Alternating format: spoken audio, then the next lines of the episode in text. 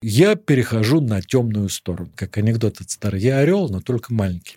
Стартап – это бизнес, но только маленький. Финансируются проекты из-за того, что там просто есть слово AI. Мы специально попросили его об этом совместить слова «жопа» и «ручка», чтобы получился стартап по продаже жоп с ручками. Прибегает стартапер и говорит, о, я придумал идею, которой никогда не было. Но это не значит, что это хорошая идея. Если у тебя нет шанса инвестировать в интересный проект, значит, нужно заниматься поиском интересных людей. Васе Пупкину искать интересные стартапы для инвестиций бессмысленно. Ни один студенческий реферат, который сейчас как раз и пишут с помощью GPT, ну да. не может претендовать на, на звание научной работы. Он не может вся эта махина так сразу и остановиться. Слава богу, я все еще продолжаю учиться. Всем привет! Вы смотрите подкаст о жизненной философии и принципах ведения бизнеса выдающихся предпринимателей «Бизнес Чел». Сегодня у меня в гостях легендарный инвестор, предприниматель, бизнес-ангел Аркадий Марейнис. Аркадий, здравствуйте. И философ. Ну, конечно, как же, как же без этого сегодня?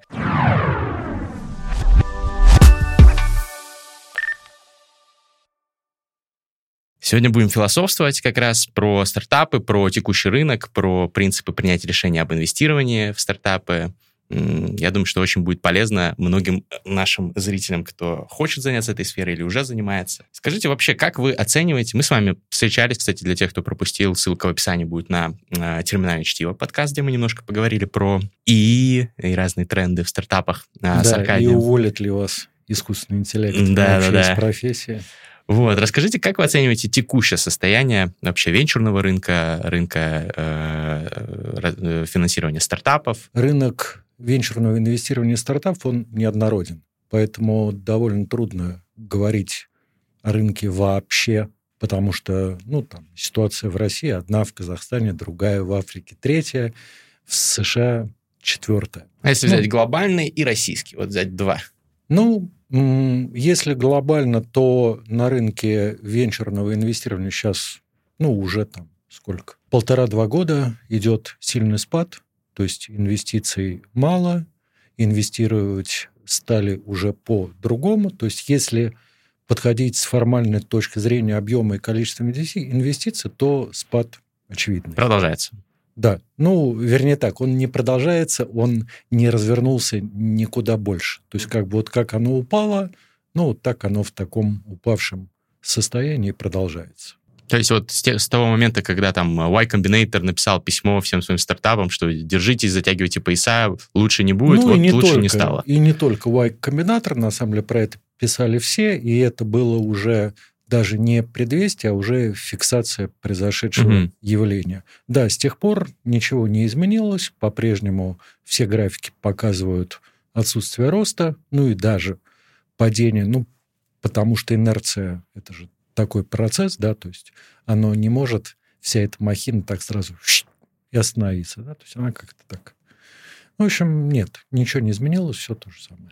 Тем не менее, насколько я понимаю, вы продолжаете заниматься сферой, и любые вот эти все падения, они не вечны, освобождается место для каких-то новых игроков, загибаются те, кто получил на хайпе инвестиции, но не смог найти какую-то нормальную юнит-экономику и так далее. То есть... Ну, я не зря употребил слово, что не, не только спад, но и изменение отношения к инвестициям. И вот это ключевая вещь. Расскажите. То есть, если раньше именно до вот этого падения главный принцип именно венчурного инвестирования в венчурные стартапы это были инвестиции и финансирование роста. То есть главная задача была как можно быстрее расти, потому что скорость роста определяла стоимость стартапа, по которой он мог быть куплен или мог выйти на биржу.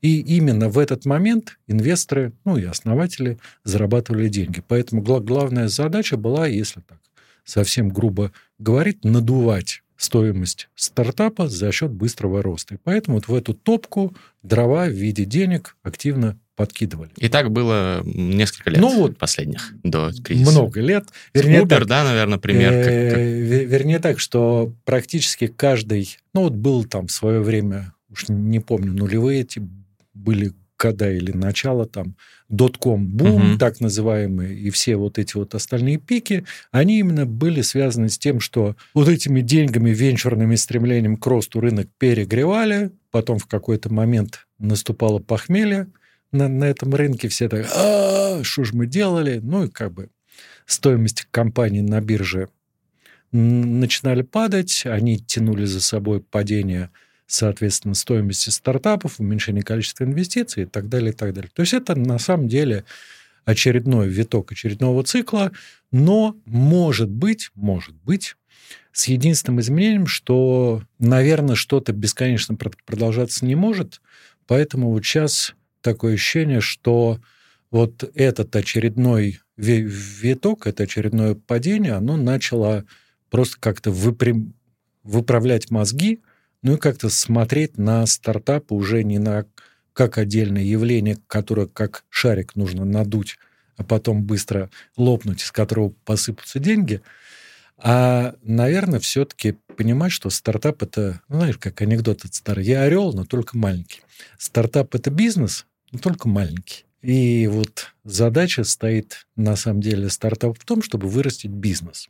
И поэтому сейчас задача для стар- стартапов, наверное, усложнилась, потому что если раньше см- смотрели, как я и говорил, на рост, то есть главный показатель был динамика роста. Насколько-то твоя выручка выросла там за прошлый год. Мгм. Сейчас появился второй важный параметр, это, а, собственно, какая у тебя прибыль. То есть рост – это все, конечно, классно, но ты покажи еще даже не на бумажке юнит-экономику, да, а именно нормальные финансовые показатели. Ну, там их есть определенное количество, там условный доход там до операционных затрат доход, после операционных затрат, до рекламы, без рекламы, ну и включая там все вот эти вот магические термины типа ебеда Мгм. и, и всякое остальное. Ну, в том или ином виде это прибыль. И поэтому вот на именно эту прибыль на рост этой прибыли начали внимательно см- смотреть, запятая, но стабильно работающий прибыльный бизнес небольшой, он по-прежнему никому не интересен, потому что из него большой бизнес не получится, на котором инвесторы могут заработать нормальные деньги. Мгм. И поэтому смотрят сейчас на два параметра.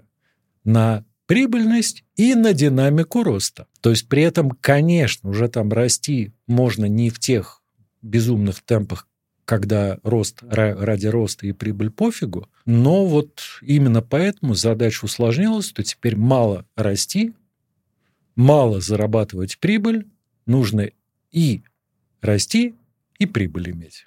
Ну, ты понимаешь, да? Да, но как это коррелирует с э, трендом, о котором пишут, э, вот я тоже регулярно читаю разные твиттеры ребят из Кремниевой долины, там, из того же Y Combinator и так далее, и, и русскоязычных э, там фаундеров и инвесторов оттуда. И они все пишут, что продолжается вот эта тема с тем, что финансируются проекты из-за того, что там просто есть слово AI, мы это с вами обсуждали в подкасте предыдущем, там не смотрят ни на какие там, ни на юнит-экономику, никакой, может быть, там даже выручки еще нет, а заносят деньги в фонды, потому что это хайп, потому что надо там врываться в этот а, последний вагон уходящего поезда. Правда? Ну, там до определенной степени, потому что, и- ну, скажем так, если бы раньше, вот если бы не было вот этого бы падения, то тем же самым яичным стартапам давали бы в 10 раз больше денег Мгм. и в 10 раз большем количестве. То есть все-таки определенное влияние даже на хайп вокруг ИИ это оказывает. Но при этом, да, совершенно чет- четко, откровенно надо понимать, что хайпы это как, ну, от них никуда не денешься. Ну, вот оно всегда есть. И поэтому теперешний хайп вокруг ИИ, он есть, он имеет место быть. Там через три года будет там хайп вокруг еще чего-нибудь, еще через три года хайп еще во- вокруг чего-нибудь. Но скорее из этого тоже имеет смысл делать ра- разумные выводы, которые заключаются в том, что ИИ это, ну, хайп хайпом, но кроме этого это еще две очень важных вещи. Первое – это огромная возможность для стартапов, потому что с искусственным интеллектом можно приходить в те области, где искусственного интеллекта не было. Ну, то есть практически во все. Мгм. И замещать, окей, пытаться замещать, пытаться конкурировать со всеми старыми игроками, старыми решениями, которые уже забили себе место на рынке, которые уже считаются лидерами в своих областях, но по каким-то причинам опаздывают внедрять искусственный интеллект. Ну, или потому что мы же понимаем, что если там 10 лет строил некую платформу без искусственного интеллекта, сейчас тебе ее всю пересобрать для того, чтобы туда впендюрить искусственный интеллект, ну, я бы сказал, это такое удовольствие ниже среднего. Ну, и затрат времени и денег.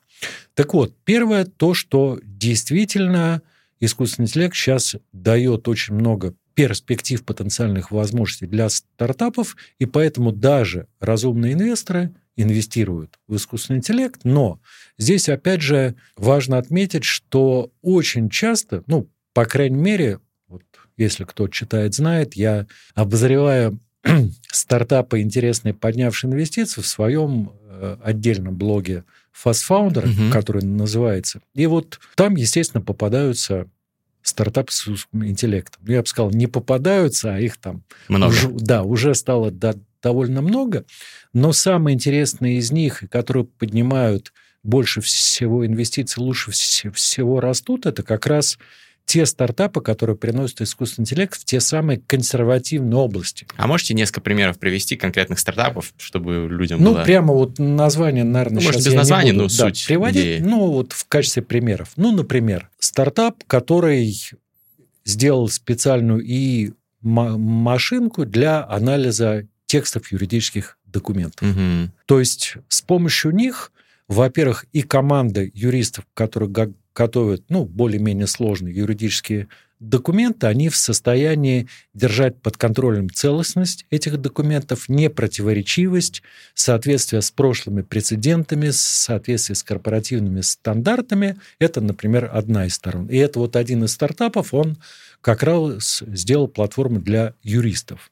Другой ст- стартап э, сделал платформу аналогичную, ну, окей, из той же области, но для основателей. То есть они здесь сделали и ассистент, который дает ответы основателя на вопросы по поводу юри- юридической структурирования сделок, финансирования и так далее. Ну, к примеру, тебе инвестор раз и принес там некий договор на инвестирование или даже предварительный договор, то, что называется термшит. Основатель его открывает, и начинается там тегалонг, драгалонг, там, ну и всякие прочие вот такие мудреные термины. И он, на самом деле, не очень понимает вообще, э, на что он подпишется, если он подпишет этот документ. Мгм. То есть, и причем не только если все будет идти хорошо, а что будет, если все будет плохо. И поэтому вот это, в этот и ассистент можно загрузить вот такие документы, и он тебе выдаст там некую выжимку с распределением, с потенциальными сценариями, что будет происходить, как будет происходить, как будет меняться тв- твоя доля. Плюс к этому этого же ассистента можно спросить там, ну вообще, а что такое сейф? Ну вот есть такое... там, Популярный да, договор. договор конвертируемого займа. Вот. Ну, это вот прямо вот то, что пришло в голову, то есть, например, в юридической области. Кстати, в логистике тоже появился аналогичный ст- стартап, который там, опять же, вся фишка стоит в том, что взяли, ну, условно, универсальную и машинку, ну, как это, LLM модель. GPT, условно, API, Ну, некий, да? некий, неважно там. Потому что сейчас уже этих моделей, на самом деле, вернее так, чат GPT это на самом деле оболочка для модели OpenAI. Именно OpenAI, там модель GPT там 3.5, GPT-4 и так далее. А кроме них, на самом деле, еще есть там несколько десятков моделей. Есть Llama от Facebook, есть Mistral, Bard. есть... Ну, в общем, BART – это опять оболочка. Мгм. Но не суть, потому что у Гугля там некая своя модель, там, созданная по всему. Ну, так вот, чуваки взяли некую универсальную модель, я даже не углублялся, какую именно, но фишка в том, что они обучили ее логистическим терминам. Логистическим терминам, понятиям, вот эти все там ст- стоимостям, процедурам. Ну, то есть, в общем, обучили ее на логиста. И в результате сделали искусственные интеллектуальные ассистенты для логистических компаний и их Круто. кли- клиентов. Ну, к примеру, вот два таких абсолютно тупых вариант. Вот. Ну и, собственно, вот как я говорил, что первое, это открывает огромную возможность для стартапов. Ну и второе, что действительно сейчас, с точки зрения пользователей, э, внедрение искусственного интеллекта в, целых, в целом наборе областей дает существенный выигрыш.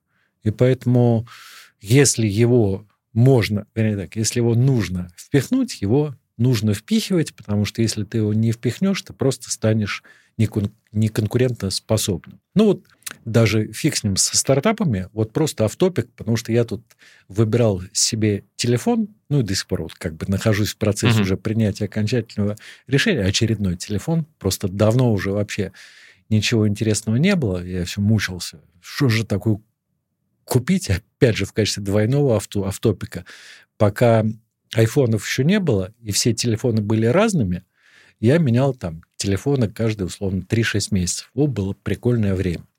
С тех пор, как появился iPhone, а после этого все производители стали вот такие кирпичи однообразные делать, уже никакого стимула менять телефоны не было. Ну, так вот, возвращаясь к теме. И сейчас, значит, вот я там выбираю телефоны. По сути, у меня создался шорт-лист из двух телефонов. Первый это Xiaomi 13 Ultra. Я уже смотрю даже на камеру, да, ну просто потому что уже на сам телефон смотреть уже нефига, там все телефоны одинаковые. Ну, хоть на что-то надо смотреть, смотрю на камеру.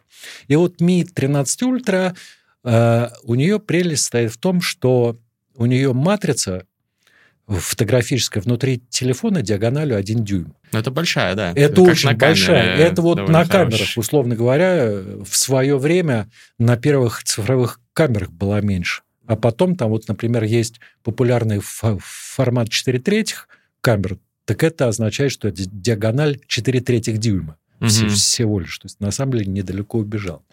Ну вот, и в, и в этом Mi 13 Ultra э, камера, ой, сенсор для камеры матрица 1 дюйм. Ну и поэтому я вот смотрю на нее, и они действительно рекламируют, что вот это, наконец, там, приближение к фотографическому качеству, потому что матрица вот такая большая. А с другой стороны, э, Google сейчас выпустил новый Pixel 8 Pro, угу. в котором матрица меньше, ну, то есть на уровне стандартных матриц. Но они сейчас назыв... вернее так, их называют во всяких статьях и обзорах лидером computational photography, mm. то есть лидером как вычислительной фотографии. Потому что в, внутрь приложения для фотографирования добавили кучу всяких вещей, именно уже вычислительных, там, понятно, в какой-то мере это искусственный интеллект, который делает из того изображения, которое попало на матрицу, ну, условно, шедевр. И вот ты понимаешь, вот эти два выбора.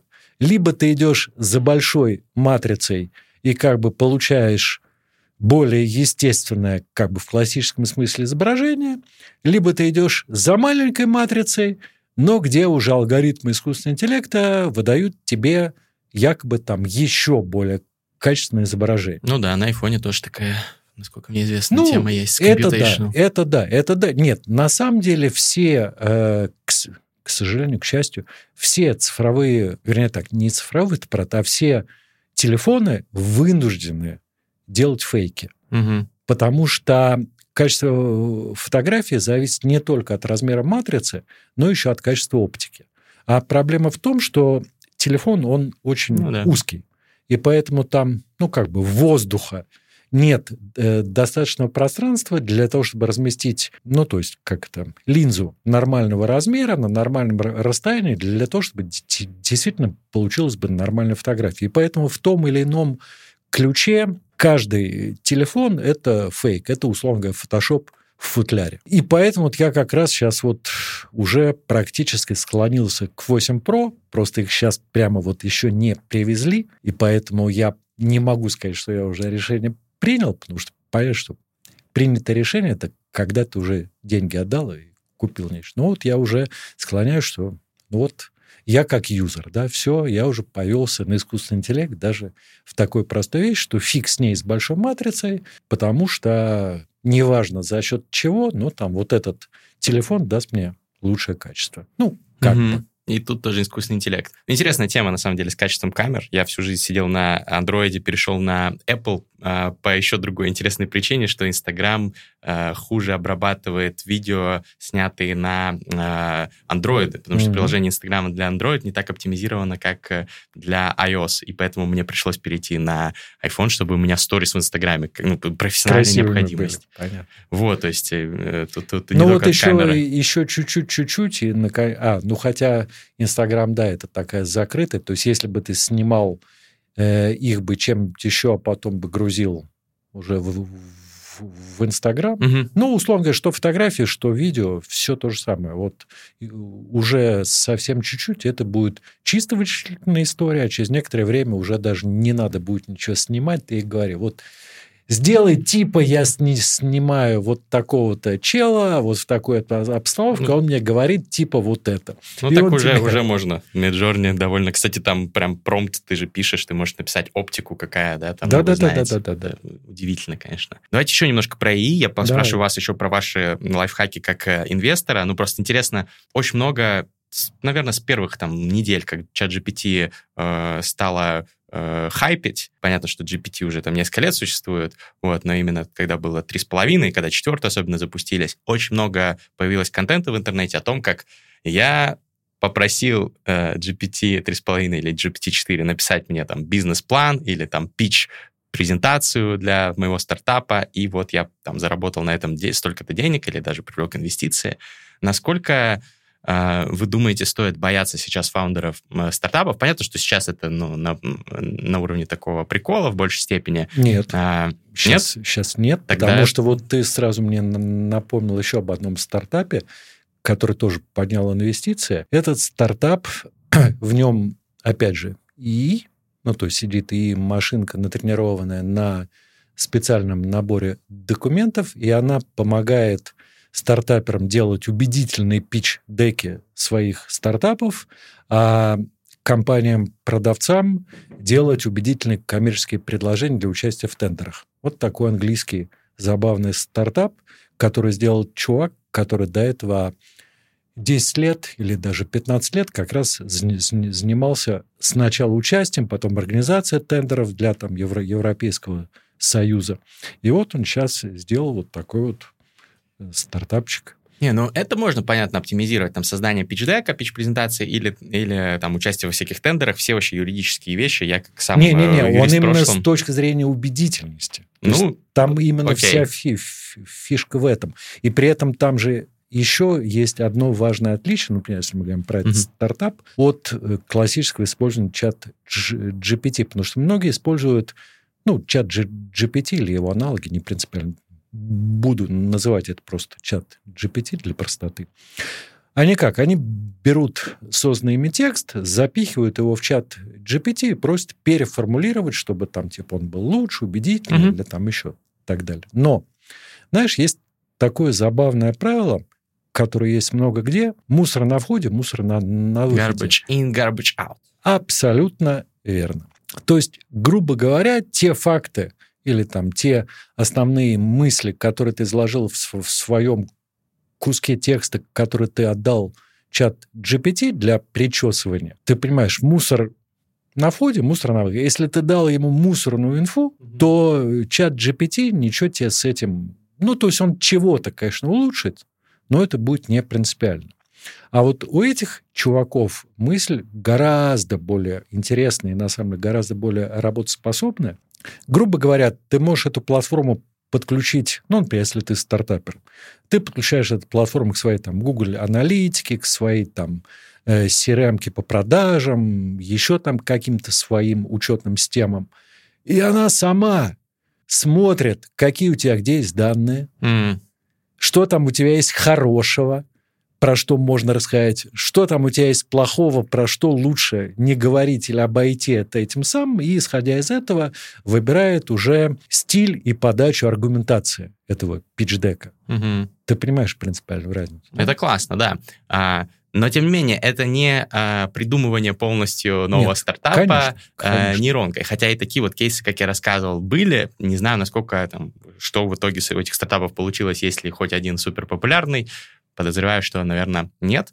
Но не вижу причин, почему это не может вижу произойти причины, в будущем. Вижу 28 тысяч А вот э, причин. расскажите, стоит ли бояться того, что вот фаундеры-люди, они будут проигрывать, будут фаундеры и которые, ну, понятно, вместе с людьми, наверное, на первых порах будут делать стартапы вместо людей? Э, нет, смотри, здесь главное понимать, что в какой-то момент это, может быть, произойдет когда-нибудь, но не с этой технологией, Мгм. а с той технологией, которая придет ей на смену. Потому что, давай опять же упростим все, что такое GPT? Опять же, вот называя этим словом собирательно все вот эти LLM-модели, то есть модели, большие языковые модели, которые используются во всех этих си- системах. Это на самом деле развитие технологий подсказок на телефонной клавиатуре. Мгм. То есть, э, вот, грубо говоря, когда ты набираешь какой-то текст на телефоне, у тебя сверху клавиатуры влезают какие-то слова,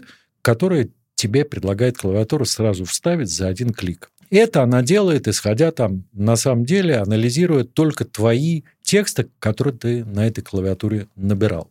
И на самом деле только по там, очень маленькому количеству параметров, типа частоты встречаемости этих слов, или с каким это словом рядом стояло. То есть два слова последовательно.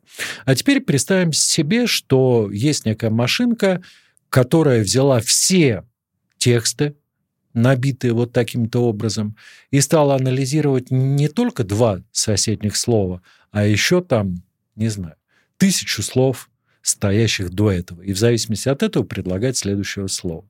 И вот на самом деле большая языковая модель – это вот этот вот подсказчик слов. То есть он просто натренирован на огромном количестве док- документов и на куче параметров, вот от которых зависит подстановка некого следующего слова, но он не умнее, чем вот эта подсказывалка для клавиатуры. И отсюда вы- вытекает, соответственно, следствие, которое состоит в том, что искусственный интеллект в текущем его состоянии не может придумать ничего нового. Мгм. Понимаешь? Ну, а, тем не менее, э, мне кажется, что здесь вопрос терминологии, потому что вот мы записывали недавно... Окей, хорошо, давай скажем более четко. Он может придумать что-то новое в том смысле, что выстроить какую-то цепочку слов, которая встречается довольно редко. Потому что, на- например, мы специально попросили его об этом или задали как раз те самые ограничения, там типа совместить слова «жопа» и «ручка». Ну, в неком Мгм. одном пре- пре- предложении, чтобы получился стартап по продаже жоп с ручками. Интересная э, модель. Но я просто про то, что мы можем спорить о том, что такое придумать, но э, там выдать набор слов, которые обозначают собой концепцию, которая еще не существовала, GPT точно может, если Щас, ее попросить. Нет, не может. Она, я же очень четко сформулировал, которая была очень редко. Потому что есть же старая, ну, не знаю, анекдот, не анекдот, иллюстрация, что, в принципе, если посадить обезьяну за печатную машинку, Войну окей, миллион обезьян Мгм. за миллион печатных машинок, то за миллион лет напечатают в Да, войну и мир. И поэтому, грубо говоря, если мы берем наборы слов, ну, а по большому счету непроизвольных слов, а неких клише, понятий, терминов, используемых процессов, то э, столько много людей думает о том, в каком бы соедини, в какой бы последовательности их соединить, чтобы получился успешный стартап, то вряд ли GPT придумает, вернее так, соединит это все в какую-то последовательность, в которой никто из людей еще это не соединял. Ну, можно проверить там по корпусу слов в э, там, э, поисковиках и так далее. Точно будут соединения, которых не встречалось. Но Ну, так. весь, но см- см- смотри, не встречалось, это тоже палка о двух концах. Потому что иногда, например, при- прибегает стартапер э, и говорит, о, я придумал идею, которой никогда не было. Ну, вот. Но это не значит, что это хорошая идея, я понимаю. Это не значит, что это хорошая идея, потому что если это старое решение, вернее, решение старой проблемы старыми способами, то наверняка кто-то это пробовал. Но информацию, например, в Гугле об этом нельзя найти, потому что это, этот ст- стартап когда-то запустился, когда-то умер, Мгм. и не осталось и памяти о нем. Или он осталось, но так как на него никто не приходил, то популярность этой страницы находится где-то настолько внизу, что ты фиг до нее долистаешь. Ну да, или вообще она умерла, как там это, web death, по-моему, есть термин. Ну, смерть да, сайта. Поэтому то, что ты не можешь найти этого сочетания в интернете, не означает, что эта идея хорошая. Но с другой, с другой, с другой стороны, это, ну, это, конечно, вот спор, который может разрешить только практика, Мгм. ну и будущие стартапы, созданные или не созданные с помощью искусства. Вернее так, даже фишка в том, что стартапы, не созданные или не, не ставшие успешные с помощью искусственного интеллекта, не будут являться док- доказательством. Ну Потому да. что всегда будут находиться люди, которые будут говорить, ну вот завтра кто-то, наконец, допинает искусственный интеллект, чтобы он создал успешный стартап. Но, на мой взгляд, эта ситуация похожая с тем, может ли искусственный интеллект написать гениальную книгу. Э, вот гениальную не уверен. Условно говоря, это такая же ситуация, почему ни один студенческий реферат, который сейчас как раз и пишут с помощью GPT, Ну да. не может претендовать на, на звание научной работы. Потому что он является просто компиляцией, композицией неких чужих мыслей, чужих кусков. Ну и поэтому книга, э, созданная с помощью GPT, будет являться компиляцией чужих мыслей и книг. Стартап, созданный с помощью GPT, его идея будет являться компиляцией чего-то существующего. Но это на самом деле Не обязательно плохо. во! И это нас приводит к совершенно другой мысли, что на самом деле для того, чтобы создать э, что-то подобное существующему, не нужен в жопу никакой GPT. То есть на самом деле все сейчас смотрят как, да, что якобы GPT – это волшебная таблетка. То есть Мгм. мы берем то, что есть, ну окей, о чем знает чат GPT, ну это на самом деле то, что есть. Э, Задаем во- во- вопрос GPT, и он выдает некую волшебную таблетку, после которой ничего не надо делать, потому что у тебя уже в руках успешный стартап. С другой стороны, 99, наверное, окей, неважно, цифра много. да. Успешных основателей они де- делают как? Они смотрят на рынок, смотрят, что кто-то там делает что-то, делает нечто аналогичное, и, созда- и у него получается успешный стартап не потому, что идея такая не- необыкновенная, а потому, что он умеет ее продавать лучше, Мгм. чем вот те предыдущие, с которых он скопировал сам идею. И поэтому на самом деле зачем для этого GPT, да? То есть ты смотришь на рынок, ты смотришь на то, что там сейчас происходит, куда, условно говоря, все побежали, какие тренды, потом смотришь на то, какие стартапы появляются в этой теме, и, собственно, выбираешь тот, который, по твоему мнению, стреляет э, лучше всех или имеет лучшие перспективы стрельнуть. И выбираешь его и копируешь. Вот вопрос, за- зачем тебе GPT, который тебе сформулирует какого-то сферического коня в вакууме, присоединив несколько несовместимых, быть может, вещей из тех, которые есть. Ну, для брейншторминга можно использовать ну, какие-то сферы, о которых ты бы не подумал, когда сейчас, ты ну я сейчас утрирую, с, э, там, наверное, намеренно, потому что я не отрицаю, что где-то для каких-то отдельных задач, для чего-то там GPT может пригодиться потому что, но я специально утрирую для того, чтобы показать, что это не замена человеческому мозгу пока еще, и на этом уровне те- технологий он им не станет.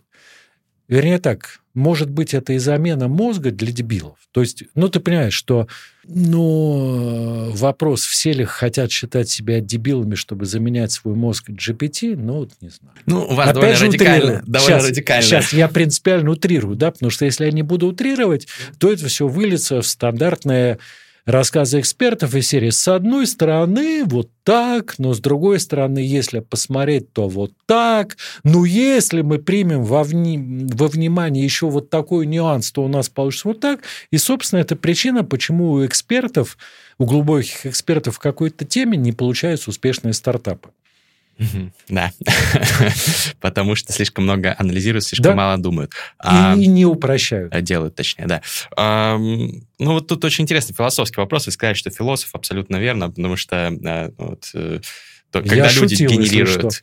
А я серьезно, э, когда люди генерируют какие-то новые мысли, является ли это действительно мыслительной деятельностью по генерации новых мыслей, или они просто компилируют все Конечно, то, что у них есть? Конечно, Поэтому я не думаю, что человеческое сознание очень сильно отличается Нет, от принципов сейчас. LLM, и что гениальное произведение искусства поэтому не может сделать, например, LLM. Точно так же, просто она недостаточно еще хорошая, она на уровне там студентика, э, референта какого-нибудь. Сейчас, вот я это и говорил про текущую технологию. Mm-hmm. Просто сама концепция текущего искусственного интеллекта это э, именно вот такая простая постановка. То есть, естественно, когда человек рождает у себя в голове идею, он опирается на что-то, что уже было. То есть не является идея... ли это тоже подстановкой, просто Яв... чуть более... Я просто думаю, что здесь именно, ну как вот традиционный принцип количество, приходящее в качество, да, то есть, ну, или ступенчатый, как, ступенчатая концепция развития цивилизации, угу. что угодно, да, то есть просто когда-то в развитии происходят ступени. Вот на предыдущей этого не, нельзя добиться, ну, просто потому что оно было по определению не так. И у меня вот полное пока ощущение, что в голове у человека работает какой-то более сложный механизм, чем вот такая простая постановка, да, и поэтому я не утверждаю, что реализация этого механизма невозможна, я говорю, что это не та реализация, которая сейчас. Но это как вот, возьмем аналогию, все мы знаем, что э, человек произошел от обезьяны, ну окей, многие считают, что человек ну, да. произошел от обезьяны, но это не означает, что если мы обезьяну возьмем обезьяну, заставим ее трудиться, ну как же, как труд сделал человека обезьяны, как утверждали классики марксизма-ленинизма. Но это не означает, что если мы возьмем обезьяну, заставим ее трудиться, она там через сколько-то лет превратится в человека. Вот так и здесь. Если мы возьмем ЛМ и будем его упорно тренировать, он не станет человеком. Окей, та технология, которая есть сейчас. Угу.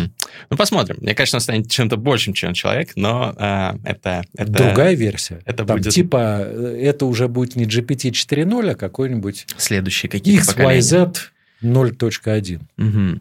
Но если резюмировать конкретно эту часть нашей дискуссии, а, в целом вы э, не думайте, что пока фаундерам стоит бояться, что ChatGPT будет лучше их придумывать э, и реализовывать идеи ну, для стартапов. Вот, а, если аккуратно по словам придумывать мы называем на самом деле находить и находить. компоновать в нужной последовательности, пока я так не считаю.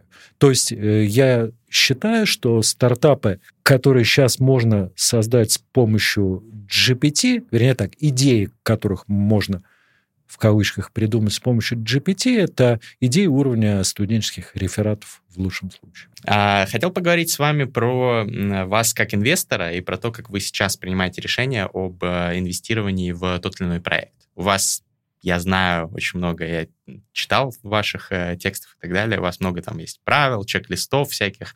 Вот поделитесь, э, э, мне кажется, будет очень полезно фаундерам, особенно тем, кто ищет инвестиции, на что вот вы смотрите больше всего? Если ты даже что, что-то читал по поводу моих чек-листов или чего-то по поводу инвестирования, могу тебя уверить, что сейчас это все не, не так, как у любого нормального человека, потому что, слава богу, я все еще продолжаю учиться. Да? Угу. Ну, окей, развиваться, учиться, ну, неважно. Как приписывают Илон Маску цитату, учиться нужно настолько быстро, что каждый день нужно ужасаться тому, что ты делал полгода назад. Вот если ты не ужасаешься, это означает, что ты находишься э, умственно на том же уровне, которым ты был полгода назад, и ничего хорошего в этом нет. Угу. То, что я сейчас скажу, оно может где-то не соответствовать, а где-то даже противоречить, может быть, тому, что кто, кто-то где-то читал угу. или говорил о том, что там я делал раньше, но Сейчас попробую вот это дело сформулировать, потому что я что-то никогда не занимался, наверное, в последнее время формулировкой инвестиционных тезисов. Васе Пупкину искать интересные стартапы для инвестиций бессмысленно. Под Васей Пупкиным я понимаю любого инвестора, находящегося не в топ-тир инвесторов мира. Мира. Mm. Не Вы находитесь страны. в э, топ-тир инвесторов мира. Ну, совсем. На вскидку Y-комбинатор, если мы говорим про угу. ра- раннюю стадию. Секвоя, угу. например, если мы говорим про более позднюю стадию, хотя Секвоя тоже сейчас начала делать свой акселератор, а Y-комбинатор, наоборот, еще начал залезать в более поздней стадии, mm-hmm. ну, как бы при привычной этикетке. Индекс Ventures, там, возможно, если мы говорим, окей, даже про Европу, это Tiger, в каком-то смысле там есть Грейлок. Ну, на самом деле, поискать, погуглить это довольно просто. Топовые сейчас... венчурные фонды. Там, топовые венчурные фонды, топовые венчурные акселераторы. Эндресен, Харовиц. А16Z, безусловно. Ну, вот Андерсон, Хорвиц, они себя сокращают до А16Z. А16Z. Да. Угу. Да, они, естественно, в том числе, ну, не суть. Сейчас даже дело не в именах, а дело в том, что общий посыл мой Васе Пупкину искать интересные стартапы для инвестиций бессмысленно. Вот если мы возьмем даже тот же Y-комбинатор. Он проводит два набора в год. При этом сейчас его начали обвинять в том, что они начали набирать слишком много стартапов, ну, что они понизили свой уровень фильтрации. Но это слишком много, это, грубо говоря, 200 стартапов в набор. Угу. То есть это 400 стартапов в год на ранней стадии. А заявок у них в сотни раз больше. Они принципиально сейчас сколько? Но ты смотри, это означает, что по мнению Y Combinator в мире существует каждый год не более 400 перспективных идей. Ну, понятно, что не все подаются в Y-комбинатор, кто-то подается в другое место.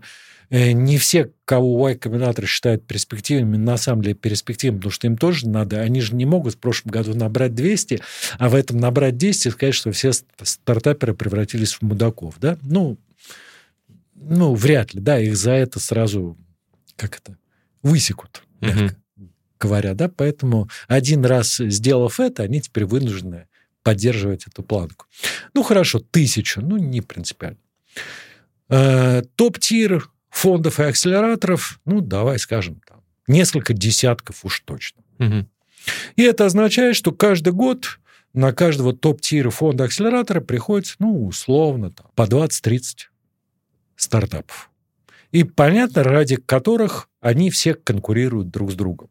Ну, теперь вопрос. На этом фоне выходит Вася Пупкин, неважно, Аркадий Марейнис или фонд XYZ, там, созданный некими, вот только что созданный кем-то, угу. там, успешным предпринимателем или еще кем-то. Ну, вот вопрос, какие вообще шансы у Васи Пупкина в лице вот этого фонда или в лице вот этого ангела, что к нему за каким-то хреном заглянет на огонек потенциально интересный стартап вместо того, чтобы податься в, опять же, в условный Y-комбинатор или в секвою. Ну, есть, если это, например, э, речь о вас, э, и у вас, например, есть доступ к какому-то нетворку и знаниям конкретного а вот, рынка СНГ. А вот про меня например. сейчас отдельно попробуем поговорить, как я пытаюсь с этим Хорошо. бороться, по крайней мере. То есть первый мой тезис стоит в том, что в общем случае проблема не решабельна.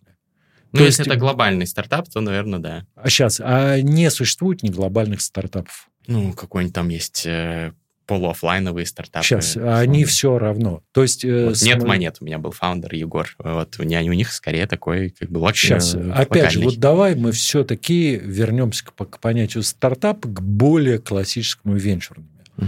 То есть, э, окей, Венчурный это не обязательно, что он должен быть убыточный, просирать деньги и так далее, а венчурный в хорошем смысле mm-hmm. этого слова, что он должен, грубо говоря, принести своим основателям и инвесторам, ну там, не знаю, сотни, тысячи иксов на вложенный капитал. То есть, грубо говоря, что на нем можно заработать, опять же, условно, грубо, миллиард долларов. Вот такой стартап не может быть локальным. Потому что mm-hmm. практически ни на одном локальном рынке, ну, если ты не... США заменил... только если. Да, может быть, только в США. Э, ну, может быть, в Китае, да. Угу. Вот, но на большинстве других рынков это просто невозможно. Ну и плюс к этому, что понятно, если ты э, сумел или находишься на пути к построению миллиардного стартапа, если ты на этом остановишься, ты дебил. Это означает, что ты все равно должен выходить на мир, чтобы сделать 100 миллиардный стартап.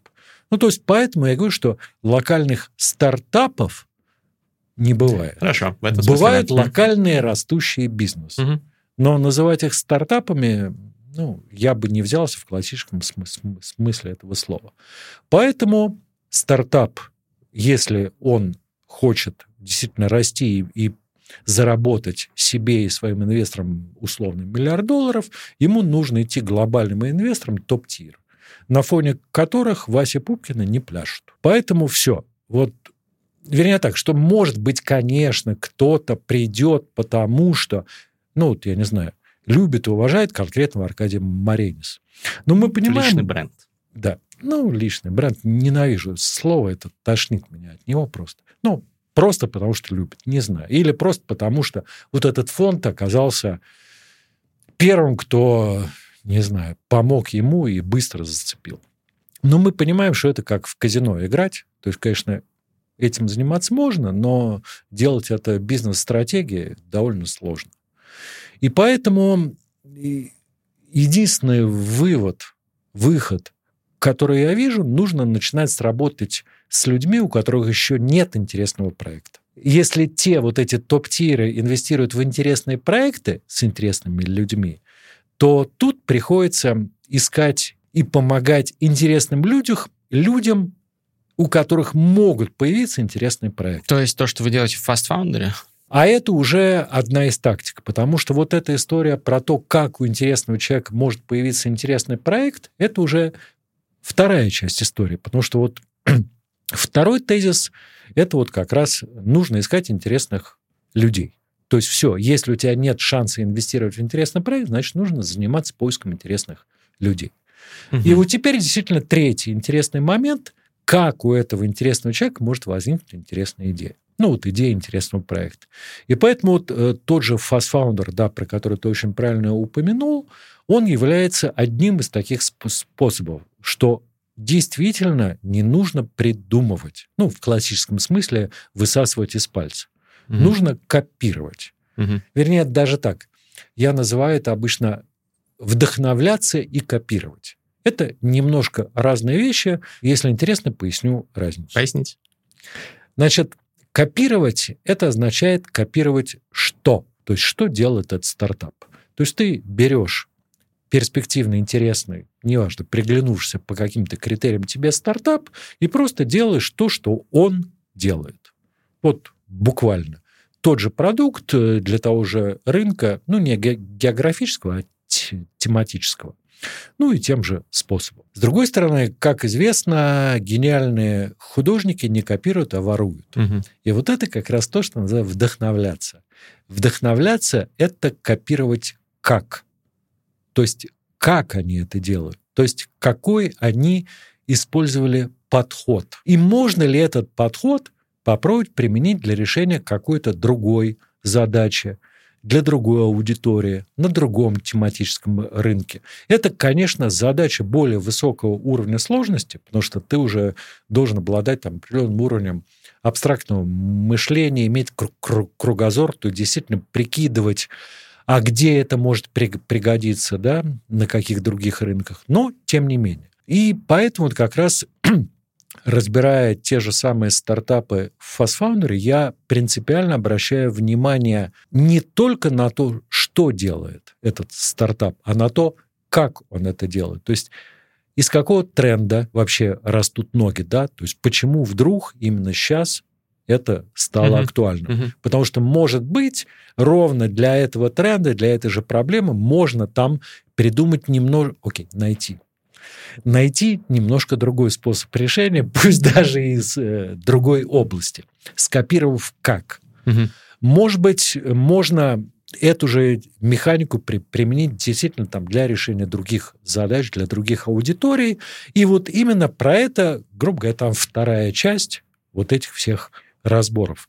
И дальше уже я действительно начинаю работать с теми, с кем я начинаю работать ровно в этом ключе. То есть мы, вернее так, что первое, по сути, задание, оно так стоит. Вот просто выбери X стартапов, которые кажутся тебе интересными с точки зрения, что, чтобы ты их скопировал сейчас, ну и, собственно, давай потом обсудим, почему ты это сделал, угу. и, собственно, что в этом лежит, и можно ли из этого что-то вытянуть еще в том смысле, что примените где-то еще как-то и так далее. И все. И вот после этого через там X итерации, возможно, начинает нащупываться что-то, что можно начать пробовать. Это вот технология номер один. Угу, то есть вы как ментор садитесь с этими людьми? Ну и... да, ментор, собеседник, угу. как чат GPT на ножках, более умный. Прикольно. У меня похоже было с Оскаром Хартманом, когда э, вот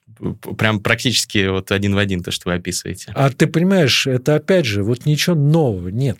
Ну, понятно, Все да. является просто подход. хорошо забытым старым. Угу. Просто кто-то это уже забыл, а кто-то это еще помнит или еще раз вспомнил.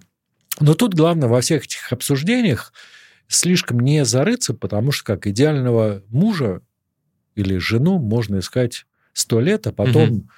умереть старой девой. Но поэтому тут для себя нужно все время ставить точку отсечения, чтобы в какой-то момент все равно что-то начать делать.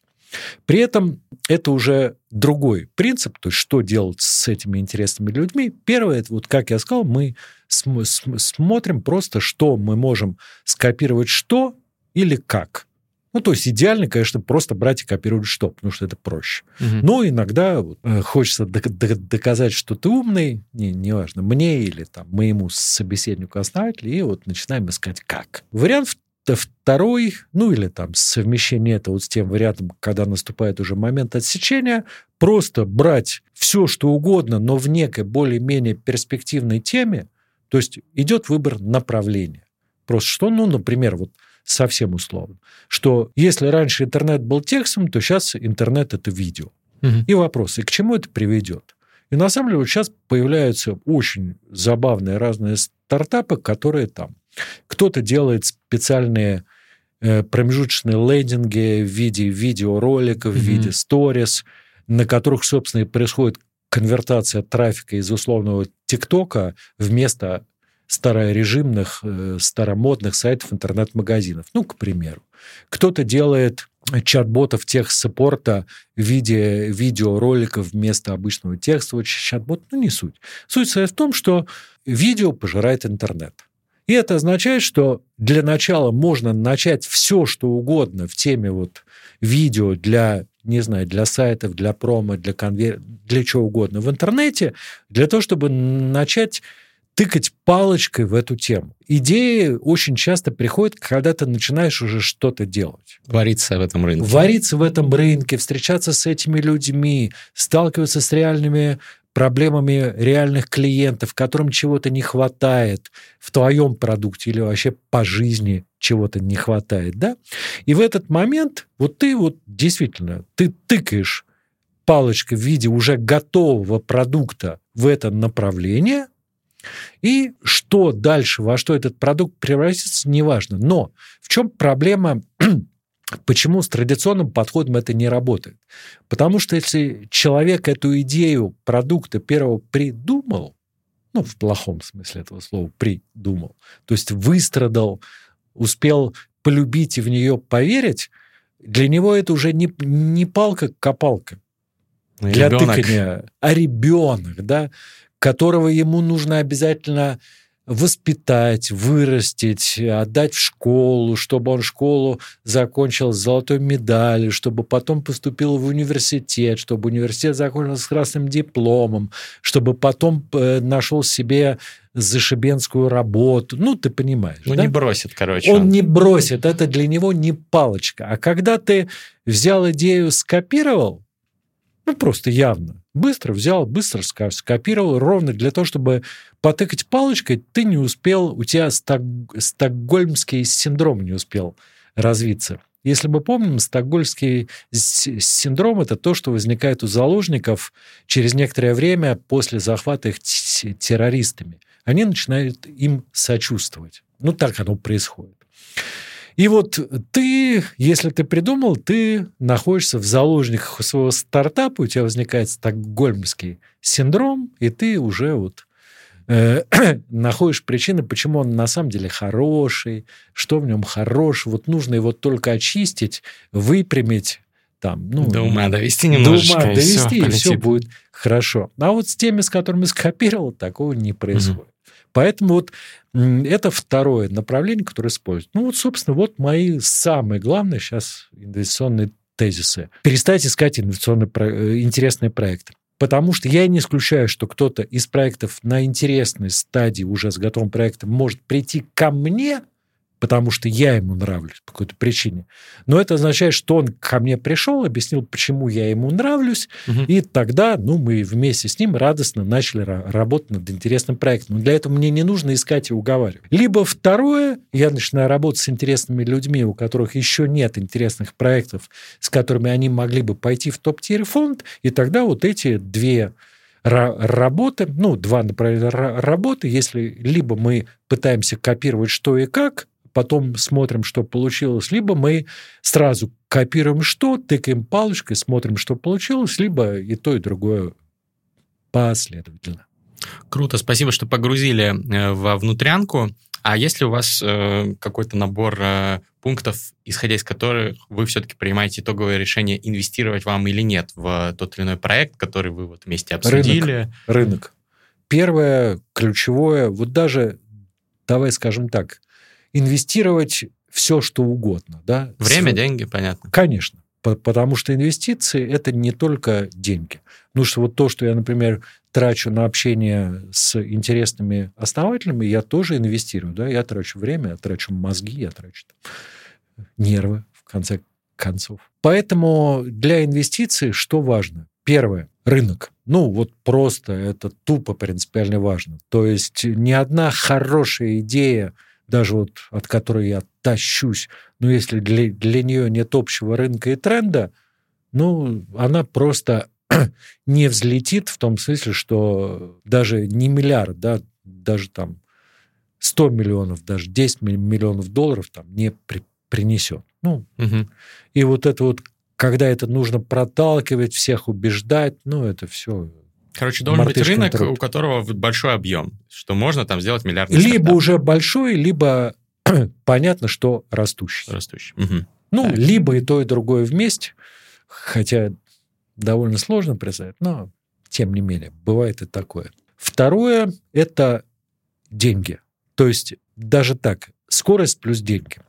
То есть понятно, что любой основатель, который придумал хорошую идею, он считает, что рано или поздно он на этом может заработать, даже если он ничего не будет зарабатывать в процессе, его купят за безумные деньги. Uh-huh. Ну, то есть, поэтому просто говорить, что в стартапе должны быть деньги, это бессмысленно, потому что когда-то во влажных мечтах они есть у всех, поэтому здесь скорее время плюс деньги, ну, или скорость плюс деньги.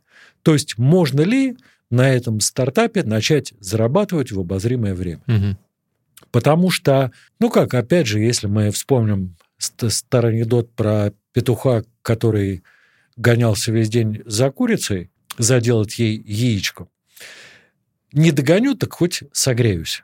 Понимаешь, если мы даже не сможем из этого сделать венчурный стартап, вышедший на биржу, ты хоть заработаем.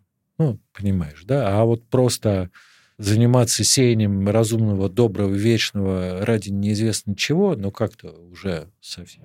То есть, чтобы проект был хотя бы кэш-кау, как говорят, да? Ну, Коровой. скажем так, кэш, кэш-кау – это обычно та самая другая крайность, то есть, когда пофигу, он может даже не расти, но главное, чтобы приносил некий стабильный поток денег. А здесь в том смысле, что, может быть, мы его и сможем сделать так, что он будет расти, и выйдет на биржу, и будет угу. там, миллиардная компания и так далее. А план Б просто получать какие-то деньги небольшие. Ну, план нет, почему не большие? Может, и большие. В сравнении с Опять миллиардами. Же, да, по сравнению с миллиардами. Но э, и на самом деле вторая сторона медали, связанная с этим изменением отношений инвесторов даже уже следующих стадий к стартапам, что стартап, кроме того, чтобы уметь расти, он должен уметь зарабатывать деньги.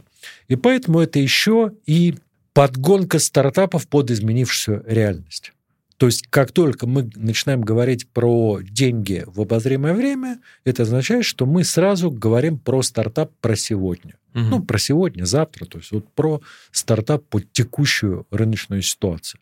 Потому что, опять же, очень часто бывает, что вдруг откуда-то выныривают из, не знаю, из глухой сибирской избушки люди и приходят, ну мы же сделали такую идею... 20 лет назад. Нет, 20 лет назад это фиг с ним. В Советском Союзе. Нет, в том смысле, что мы придумали такую идею, и вот мы с ней выйдем на биржу, mm-hmm. потому что она станет большая. Да? То есть люди вот как бы когда-то где-то там сколько-то лет назад услышали, что есть венчурная экономика, где рост ради роста, и до сих пор вот у них есть ощущение, что венчурная экономика в той же парадигме и живет. Ну, вот я в этом смысле, угу. из да. избушки. Вот, то есть скорость плюс деньги, э, время плюс деньги – это второй критерий. И третий – это вот уже некие прояви, проявившиеся или доказанные чем-то качества основателя. Мы понимаем, что инвестиции на ранней стадии, неважно, что мы сейчас даже называем ранее, совсем посев, чуть-чуть больше посева, ну, грубо говоря, когда это не инвестиция в большой завод по производству пива. Да? То есть инвестиция в большой завод по производству пива, тут все понятно. Есть уже большой завод по производству пива, есть огромное количество людей, которые пьют пиво, надо просто построить рядом второй завод для того, чтобы продавать в два раза больше пива, uh-huh. заработать в два раза больше денег. И на такие заводы пива, естественно, тоже есть инвесторы, и тоже там владельцы этих заводов пива ходят за инвестициями, но это уже другая стадия, другой рынок. Пивные магнаты. Нет, ну ты же понимаешь, что вместо завода просто пива мы можем любой IT-проект большой да. назвать, ну, большой разницы не будет. Все, что до этого, это, грубо говоря, ранняя стадия, на которой все может быть что угодно. Да? То есть mm-hmm. мы можем и не построить этот большой завод по производству пива в конечном итоге. И это означает, что для основателя на этой ранней стадии важны несколько качеств. Ну, я не знаю, я сейчас попробую там в каком-то порядке их перечислить, может быть, не все, и уж тем более не в порядке важности. Первое – это скорость действий. Угу. Ну, например, сегодня пришла в голову идея, завтра попробовали, послезавтра подвели итоги и результаты. Да? То есть вот любая история из того, что вот сейчас вот что-то мы придумали и начали делать, чтобы через полгода что-то наконец-то... Не, это все слишком долго. То есть сегодня придумали, завтра сделали, послезавтра проверили. Ну, в смысле, посмотрели угу. на, на результаты и приняли решение. Понятно, что за этим сразу начинается, наверное, вторая важная черта. Очень часто встречаюсь там с вопросами основателей. Вот есть у меня вот такая идея, но я не понимаю, как можно быстро ее проверить. У меня ответ обычно простой. Не понимаешь, брось эту идею, иди к следующей. Ну все, ну ты понимаешь, ну если ты не понимаешь, как ее быстро проверить, ну что теперь? Вот теперь тебе давать э, кучу денег на то, чтобы ты медленно и печально ее проверил, ну слушай, ну это детский сад какой-то, да? То есть поэтому не можешь придумать, не, не надо. И поэтому вот это как раз вторая интересная черта основателя, окей, интересного для меня основателя, это умение придумать, как вот из говна и палок можно нечто слепить, чтобы что-то быстро проверить. Ну, неважно, в том виде, не, не, не в том виде, но чтобы где-то вот рядом палочкой, опять же, моей любимой, потыкать и, собственно, из этого делать выводы. Потому что без этого долго, медленно, печально. Третье – это, ну, гибкость, да, то есть гибкость – это на самом деле способность отказываться от того, что ты делал, ну и делать что-то новое, но при этом ты понимаешь, вот как только я начинаю это формулировать, я сразу понимаю, что как вообще в жизни у каждой медали есть две стороны, да, потому что как только я говорю гибкость и умение адаптироваться, естественно, там, ну как, вот я сегодня придумал одну идею, что-то начал, что-то не полетело, завтра придумал другую идею, начал, не полетел, значит, я хороший, интересный человек – Наверное, нет, да, потому что вот гибкость в данном случае это не просто метаться от одной идеи к другой, а это последовательно перебирать идеи внутри одного направления или э, на базе одного и того же подхода для того, чтобы найти, наконец, этому нормальное применение. Угу. Ну, вот я не знаю, понятно ли я объяснил разницу или нет. То есть это вот какая-то вот такая вещь именно не начал, бросил, а адаптировался, да, то есть вынес некие выводы, на основании этих выводов сделал для себя некий вывод, и вот его применил в адаптации этой идеи, в э, выработке там следующей идеи, ну, для того, чтобы движение было последовательным, а не отрывочным. Угу. Ну вот, если так совсем в общем, наверное, вот эти вот там три основные вещи. Рынок, э, время плюс деньги, и третье э, человеческие черты основателя, заключающиеся в скорости, в гибкости, ну, да. Классный список.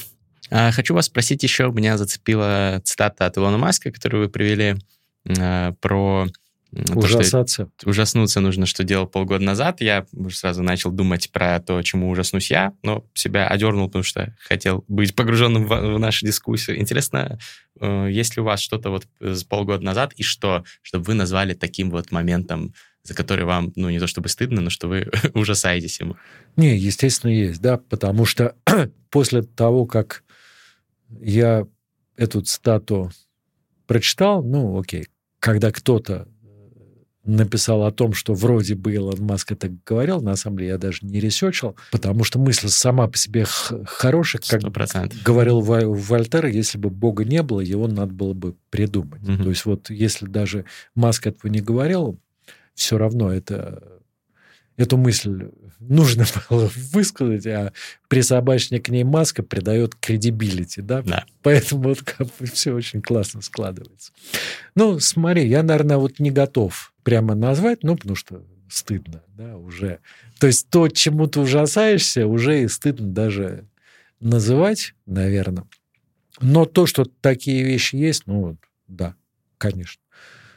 Тут главное из этого выводы делать. Опять же, вот это ключевая да, черта. Не просто ужасаться, а пытаться понимать, что ты сейчас делаешь по-другому. Тогда другой вопрос. Я спрашиваю часто у гостей шоу «Бизнес Чел» про их э, фейлы, про их неудачи, про их провалы, как в э, сфере бизнеса, так и, может быть, в других сферах.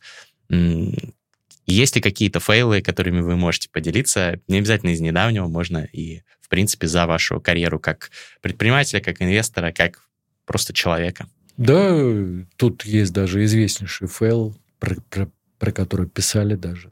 Это вот фейл, когда я как раз начал заниматься инвестициями. Угу. Расскажите. Не, ну, про это писали, кто даже хочет, может погуглить. Э, отсюда мало кто помнит уже, да, поэтому действительно расскажу. Отсюда мало кто помнит и название моего телеграм-канала «Темная сторона». Потому что сейчас уже как-то люди так спрашивают, а почему темная сторона, вообще какая связь? Мне это удивительно, потому что для меня это вроде бы история, которая проходила буквально недавно. Mm-hmm. Ну так вот, после того, как я продал Price.ru Рамблеру, потом поработал некоторое время в Рамблере директором по разработке и развитию, потом продал оставшуюся часть Price.ru тому же Рамблеру и, наконец, ушел на вольные хлеба, ну, то есть из Рамблера. Я на- начал думать, чем же займусь. Это было как раз где-то в районе там, десятых годов. Возникла мысль о том, что вот если я хочу действительно добиться успеха, мне нужно максимизировать шансы на этот успех. Для этого нужно начинать несколько проектов, потому mm-hmm. что, ну, как бы ставить всю ставку на один и надеяться, что он взлетит глупо. С другой стороны, разрываться между X-проектами невозможно, ну, как бы по определению. Ну, то есть поэтому, когда ко мне приходит стартап говорит, у меня есть три проекта, я говорю, до свидания. Ну, Unreal. И поэтому вот как раз у меня возникла мысль, что надо искать, ну, знаешь, по циклу, да, надо искать правильных людей, интересных людей и, собственно, помогать им делать проекты, учитывая там весь свой большой жизненный предпринимательский опыт и достигнутые успехи. Ну, вот сейчас даже я, конечно, произношу эти слова, мне уже смешно и стыдно, потому что никакой предыдущий предпринимательский опыт вообще не гарантирует и не обещает никакого успеха в будущем. Но тогда вот я считал, что ну как же, начал этим заниматься, потом оказалось, что это оказывается популярная тема стартапы, которая в России только-только вот начала развиваться. Я начал организовывать стартап-мероприятия, если кто-то помнит, под названием «Стартап-уикенды», большие, там, на полторы тысячи человек. А да? когда это было? Это 2000 Ну, или... это было... Нет, это уже после десятых. Это, гру- грубо говоря, 2010 2000, ну, 13 угу. может быть, 2014 год. Проводил вот такие мероприятия на полторы тысячи людей, искал э, вот этих вот там стартапов с хорошими идеями. При этом, ну, вот я совершал много ужасных вещей из серии «Я смотрел на идеи», ну, то есть вот приходил чувак, и начинал, о, идея, а вот если ее вот так сделать, а если вот так, ну, то есть все, я крутился вокруг идеи.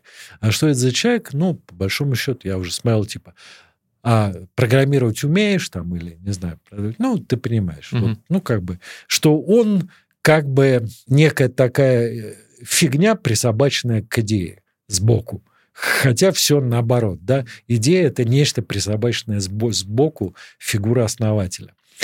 Вот. Ну и, собственно, вот занимался вот такой вот всякой деятельностью, выступал на конференциях, звал, говорил, что чуваки, перестаньте там работать в найме, занимайтесь стартапами, это дорога светлое будущее, только так ты сможешь реализовать себя. Но ну, а в конечном итоге э, я осознал, что бизнес-эффект из этого нет такого, на который я рассчитывал. Нет, ну я сделал там за это время несколько инвестиций, которые принесли мне деньги, несколько инвестиций, которые еще не принесли мне деньги, но как бы из этого даже получилось, получились миллиардные стартапы, ну, в буквальном uh-huh. смысле, вот тот же Блаблакар, uh-huh. который купил один из стартапов, в который я инвестировал, и тот стал частью там Блаблакара. Под ну, подорожники, да? Или да, был подорожники. Ну, там я инвестировал в компанию, которая сейчас, например, на российском рынке довольно популярна, наверное, даже является лидером на рынке онлайн-бронирований там, для салонов красоты и всяких прочих mm-hmm. вещей Y Clients. Mm-hmm. На, называется в свое время, она называлась «Море салонов». Я вот был у них первым инвестором вообще. То есть, ну, как бы определенных успехов я добился, просто это было там не вот то, что прямо вот мне бы хотелось миллиарды, там, позиция Стива Джобса на мировом рынке. Ну так вот, и в этот момент, да, кстати, произошло это на самом деле не потому, что я был глупый, не, не поэтому. Ну, по крайней мере, окей, я тешусь себя надеждой, что произошло это не потому, что я был глупый, а на самом деле потому, что российский рынок просто не был приспособлен для рынка, для стартапов, ну, по большому счету, для чего он и сейчас не особо приспособлен. То есть на российском рынке не было, ну, все как бы думали, что вот-вот они произойдут, большие выходы, да, ну, то есть, угу. когда кто-то покупал компании за условный тот же самый миллиард долларов, ну, и всякие да. прочие вещи. Ну, а если даже что-то подобное за хорошие деньги случалось, это скорее было единичными случаями, и поэтому именно рынка, как рынка, так и не было стартапов. Ну и, собственно, поэтому и вот эта вся история не взлетела, и поэтому я вот в какой-то момент это осознал для себя окончательно и принял решение. Я считал, что до этого я находился на светлой стороне. То есть я всех звал, ну, как бы к светлому будущему, к тому, да, становитесь предпринимателями, стартаперами, тогда вы сможете там... Каждый дурак, если последует моему совету, создаст успешный стартап и заработает 100 миллионов долларов, ну, вот если совсем упростить, там все было вот буквально вот таким образом. И я в какой-то момент заявил, ну, прямо вот я переделал весь свой сайт, который в то время вот был там про меня, про мои инвестиции, э, я перехожу на темную сторону. Угу. Э, после этого даже была статья там в, в «Коммерсанте», там самый известный бизнес-ангел России решил стать падшим Падшим ангелом. Падшим ангелом. Ну и, собственно, а темная сторона, она была уже про деньги. То есть я очень резко качнулся в другую сторону и сказал, что, ну окей, если там не получается надувать стартапы, значит, нужно искать какие-то более мелкие истории, более маленькие истории, уже более локальных масштабов, ну и строить нечто для того, чтобы оно зарабатывало. Ну и там много всяких вещей про, про, про основателей, про то, что они должны работать, вкалывать, тоже там чем-то рисковать, что-то инвестировать. Ну, там целый набор, опять же, был там в свое время у меня некий набор инвестиционных тезисов, уже относящихся к темной стороне. Ну и, собственно, вот после этого эта темная сторона так и прилепилась, и по жизни она и пошла дальше. Но понятно, что с тех пор это вообще жизнь предпринимателя, она вообще как маятник, да, то есть ты сначала в одну сторону, типа, все вперед, в светлое будущее, потом раз в другую сторону, все в землянке зарабатывать деньги, ну, а на самом деле истина где-то посередине, нужно и расти, и деньги зарабатывать. Ну, собственно, вот ровно с чего мы начали, то есть то самое изменение uh-huh. венчурной идеологии. Поэтому сейчас я, я конечно, качнулся тоже там в некую другую сторону, при этом ориентация на деньги – никуда не делось. Ну и как оказалось сейчас уже. Это уже правильно, потому что это уже теперь и ведущие идеологи венчурного рынка. Ну вот этот со светлой стороной, ну тогдашний, это был фейл. Первый фейл мой инвестиционный. Второй инвестиционный фейл, когда я вот так резко качнулся в сторону темной стороны, именно вот попытался дотрахаться до мышей. Ну, анекдот такой старая... Интересно. Расскажите, я не в курсе, есть. мне кажется. Была семья лилипутов. Ну, карликов, окей. Значит, папа карлик метр, мама карлик 90 сантиметров, сын 80 сантиметров. Пришло время, сын вырос, и вот сын приводит свою девушку, называя его будущей невестой, в дом к родителям высотой 70 сантиметров. Mm. И вот папа смотрит на все и говорит, слушай, так мы до мышей дотрахаемся. Ну, понятно, 90, метр, 90, 80, 70. Это означает, что их ребенок будет 60, он приведет... Мы ни в коем случае не стигматизируем, если что, нет, нет. карликов и так далее, да, но да. это анекдот. Да. да, это чисто анекдот безо всякого как подтекста харас, харасирующего. Да. Просто вот анекдот старый. Так вот, и вот этот второй фейл, он как раз заключался ровно в том, что я попытался вот дотрахаться до мышей, то есть, окей, что пофигу там рост, пофигу перспективы, пофигу все, надо там прямо вот денежки считать, зарабатывать. Но вот, повторюсь еще раз, оказалось, что истина посередине. Правда, с тех пор я еще раз там и не один раз проходил, наверное, тоже по каким-то граблям здесь, но в общем это вот такие два ключевых было касания, если мы говорим про фейлы на инвестиционном рынке, угу. на моем отношении к инвестициям. Угу.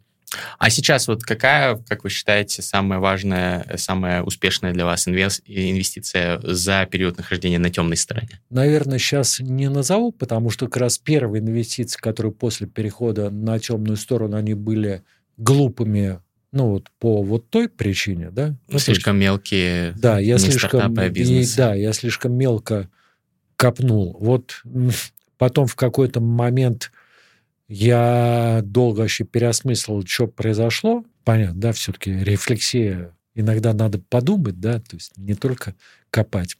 И после этого я уже начал делать более осмысленные вещи. Но вот с тех пор э, вот прямо от того, кто бы уже, не знаю, вышел на бирже или кого можно было назвать вот из серии там, о, но появилось уже несколько растущих крепких бизнесов с некой нормальной выручкой, про которую, наверное, бы 90% других бы уже давно бегал бы и кричало, смотрите, вот, вот такой вот бизнес, вот смотрите, вот столько-то там, неважно, миллионов рублей или там сотен тысяч долларов в месяц зарабатывает, смотрите, что я могу, а вот я уже считаю, ну как, это норм. Угу. Это просто норм, тут бить в барабаны незачем. То есть вот если получится что-то такое великое, то это меня спросят, а как у вас это получилось? А вот эта вся история из того, чтобы рассказывать про то, что 90% лю- лю- людей не знает, это как саморекламой заниматься. Не люблю. Все. Ли- лицом торговать я как-то... Мне разонравилось уже x лет назад, с тех пор мне вообще пофигу. Да? Ну хорошо, хоть на подкасты ходите. А это вот, знаешь, на самом деле это только к тебе, сейчас вот. И вот э, твой подкаст, это, наверное, был ну, вот предыдущий, это был первый, наверное, года за три или четыре. Угу. Да, я, мы смотрели, что не было новых да, явлений. и вот к тебе-то я пришел, потому что ты вдруг оказался в Алмате, где я сейчас и нахожусь, а сейчас уже как это, а сейчас уже по, по, по привычке пришел, то есть, а, ну, Гриша, ну, я уже у него там подкаст записывал, давай приду. То есть, поэтому это скорее исключение, чем правило. Ну, хорошо, я рад, что вы пришли. Напоследок давайте какие-нибудь, э, наверное, три, можно не три, можно другое не буду петь. число. Нет, не фристайла. Три рекомендации для начинающих стартаперов, которые сейчас вдохновились, посмотрели наш выпуск и э, уже хотят бежать, э, что-то делать, изменять. У них есть okay. свой стартап или они хотят сделать новый. Три совета, очень просто. Значит, перед тем, как я сформулирую эти три совета, для того, чтобы была понятна суть мощь и красота моего совета, опять очередной оффтопик, э, у рестораторов есть известное правило, что у ресторана есть только три причины для успеха. Первое – location, второе – location и третье – location.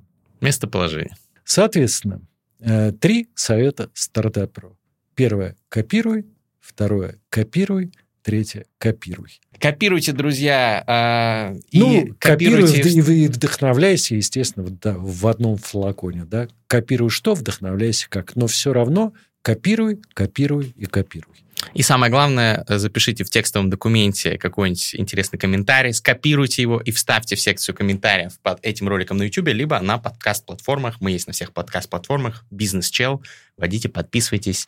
Э, Apple Podcast, Spotify, Яндекс, все вот крупные площадки, CastBox. Вот где вы слушаете подкасты, просто найдите там бизнес-чел, поставьте лайк, напишите комментарий, если вам нравится, поставьте 5 звезд. И подписывайтесь на Аркадия, все ссылки в описании. Аркадий, спасибо вам большое. Да, пожалуйста. Увидимся. Все, счастливо.